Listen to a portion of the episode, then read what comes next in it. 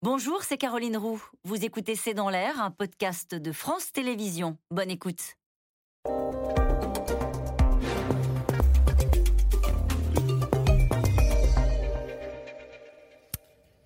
Jean-Louis Bourlange, bonjour. Bonjour. Vous êtes euh, président de la Commission des Affaires étrangères à l'Assemblée nationale.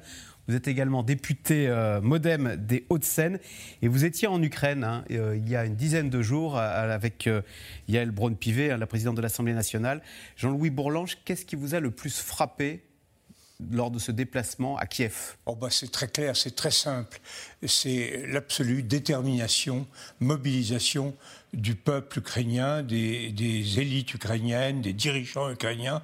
Nous avons affaire à un peuple rassemblé, un peuple déterminé, un peuple euh, prêt à qui consent d'énormes sacrifices.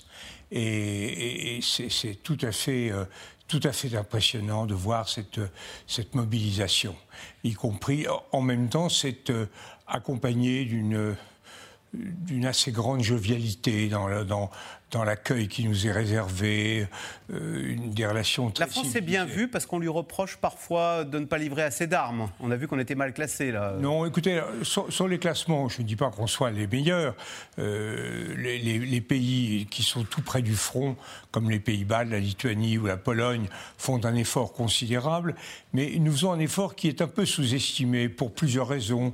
C'est-à-dire que les comptabilités sont souvent faites à, à partir de promesses, or et non pas de ce que les Ukrainiens nous disent, c'est qu'on tient, on tient bien les engagements. c'est le canon César on qui est les Comment Le canon César. le canon César a été très apprécié, bien sûr, mais, mais pas seulement. Alors, évidemment, tout, tout ça baigne dans un climat de secret. Euh, ni, ni, les Français ni les Ukrainiens ne veulent dire exactement euh, ce qu'on donne. D'autre part, même euh, l'engagement de la Pologne, on, contribue indirectement à le financer, parce que vous savez, il y a cette, mm. ce système dit de la facilité européenne pour la paix, qui fait que quand vous donnez des armes à l'Ukraine, l'Union européenne vous permet de les compenser. Or, nous contribuons euh, très, très, de façon très importante au budget de l'Union. Donc tout ça ne doit pas être exagéré. Nous donnons beaucoup, autant que nous pouvons, mais nous avons une armée qui n'est qui est un peu légère et, et, qui est très exposée. Nous avons quand même des responsabilités militaires un peu partout dans le monde et, nous ne voulons pas complètement nous désarmer. C'est peut-être ça qui explique les choses. Mais la relation était très bonne. Le, président Zelensky parlait avec beaucoup d'amitié euh, d'Emmanuel Macron. Nous n'avons pas du tout eu l'impression euh, d'une attitude de récrimination. Jean-Louis Bourlange, euh, vous nous, vous nous décrivez une armée déterminée, des Ukrainiens qui veulent décider à reprendre leur territoire une armée ukrainienne bien équipée. Est-ce qu'il faut, comme le dit euh, Joe Biden, quand même. Je suis bien incapable de. Bah, enfin, en, tous les cas, en hein. tous les cas, on, les Occidentaux. Est-ce qu'il faut, est-ce que Joe Biden a raison de craindre la réaction désespérée de l'ours blessé La semaine dernière, il a eu des mots assez alarmants en disant euh, il ne bluffe pas, euh, il redoutait l'apocalypse nucléaire. Je ne sais pas s'il faut, euh, euh, enfin, il faut toujours redouter le pire. Hein, ça, c'est clair.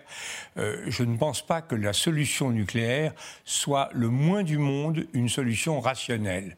Quand on regarde, quand on discute avec l'ensemble des stratèges, des, géopoliticiens, des spécialistes, les Français, les autres, la solution nucléaire n'est, enfin, la solution, l'initiative nucléaire est absolument désastreuse pour les. Envahir l'Ukraine n'était pas non plus une décision c'était une décision profondément irrationnelle sur le long terme. Euh, mais moi, je suis de ceux qui avaient dit avant le 24 février qu'il y aurait une guerre en Ukraine, que c'était, enfin, je ne sais pas dire avec cette certitude, mais que c'était de très loin l'hypothèse la plus probable, alors que la plupart des observateurs disaient le contraire. Parce que le calcul pour M. Poutine, le calcul qui consistait à arrêter les frais était, lui, à court terme irrationnel. Hmm. Parce que dès euh, le 22 février, si je puis dire, il avait remobilisé les États-Unis, il avait reconstitué la résistance. Sur la menace nucléaire, pardonnez-moi, Jean-Louis Bourlange, est-ce qu'ils s'en inquiètent, les Ukrainiens, et est-ce que nous, est-ce que Joe Biden a raison de s'en inquiéter et de prévenir Vladimir Poutine s'il avait l'idée d'y en avoir recours? Bien sûr qu'il a raison, euh, il a raison de s'en inquiéter et surtout d'informer Vladimir Poutine, mais ce que je voulais vous dire, euh, c'est que les Russes n'ont pas besoin d'armes nucléaires pour faire des, désastres. Il faut bien comprendre une chose qui, n'est pas forcément perçue euh, par nous de façon euh, satisfaisante, c'est que les Russes ont le sentiment jusqu'à présent d'avoir fait une guerre extrêmement douce. Ah bon? Euh, et l'armée russe est extrêmement violente et ils ont l'impression d'avoir vraiment retenu leurs forces au maximum. Par rapport bah, Par rapport à Grozny en Tchétchénie, par rapport à Alep. Et ils peuvent faire, ils n'ont pas besoin de l'arme nucléaire pour, pour raser d'immenses désastres.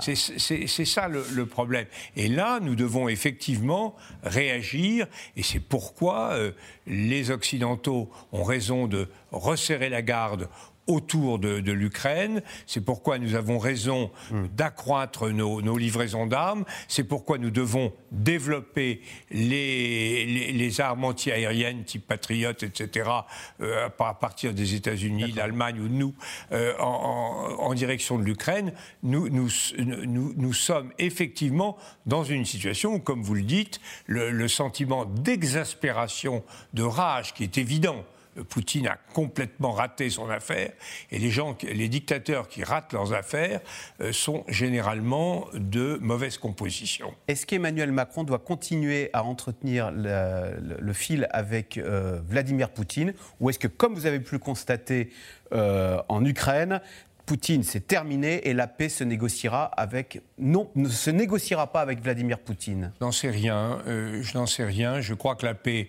n'est pas pour demain. Euh, n'est pas pour aujourd'hui en tout cas, peut-être pour demain ou après-demain. Elle n'est pas pour aujourd'hui. Je ne vois pas.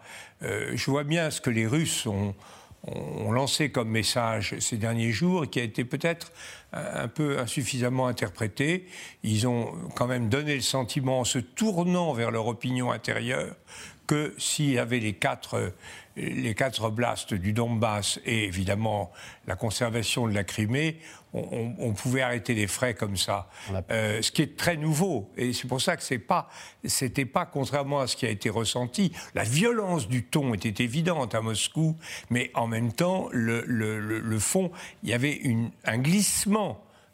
Du but de guerre. On était passé d'un but de guerre, détruire ce pouvoir ukrainien à Kiev qui est nazi, enfin tout un ensemble mmh. de sornettes, et en disant, bon, on veut s'en sortir. Vous me la faites à quatre, euh, à quatre oblasts et on peut discuter.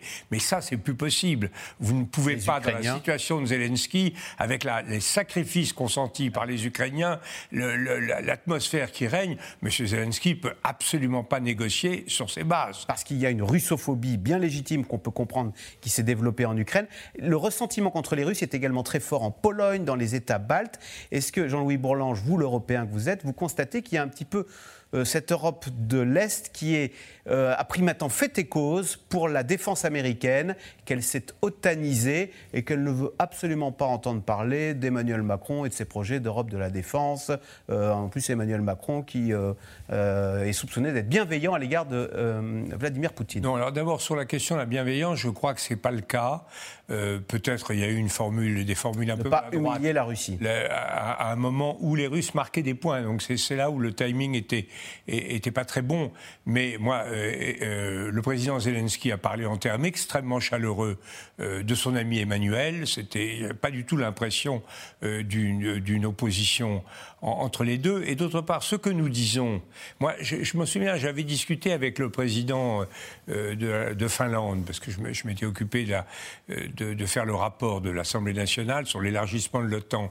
Et il y avait manifestement chez les Finlandais l'idée que l'entrée dans le était une bonne chose, mais qu'en même temps, il fallait développer euh, l'Union européenne sur le plan militaire. Regardez le Danemark. Le Danemark, qui avait un opting out, était en dehors de, la, de l'engagement militaire euh, européen, en dehors de ce qu'on appelle la PESC dans notre vocabulaire incroyable. Eh bien, euh, à travers cette affaire-là, ils ont levé leur opting out et maintenant ils veulent participer. Vous savez, les Européens sont très très solidaires, très conscients de ce qu'ont fait les États-Unis, qui ont géré, je trouve personnellement, de façon impeccable la crise ukrainienne depuis le 24 février. Ils n'ont pas tout fait bien. Hein. Quand on parle de l'Australie, de l'OCUS, on n'est pas content. Quand on parle du retrait d'Afghanistan, on, est tragiquement inquiet. Mais là, je trouve que la gestion a été parfaite. Simplement, de quoi l'avenir des États-Unis est-il fait?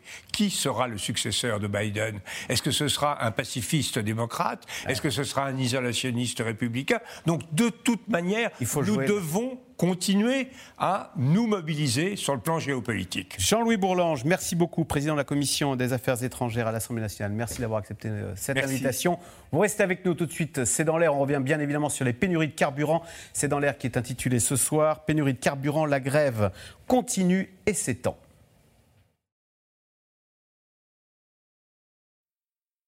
C'était C'est dans l'air, un podcast de France Télévisions. Alors s'il vous a plu, n'hésitez pas à vous abonner. Vous pouvez également retrouver les replays de C'est dans l'air en vidéo sur France.tv.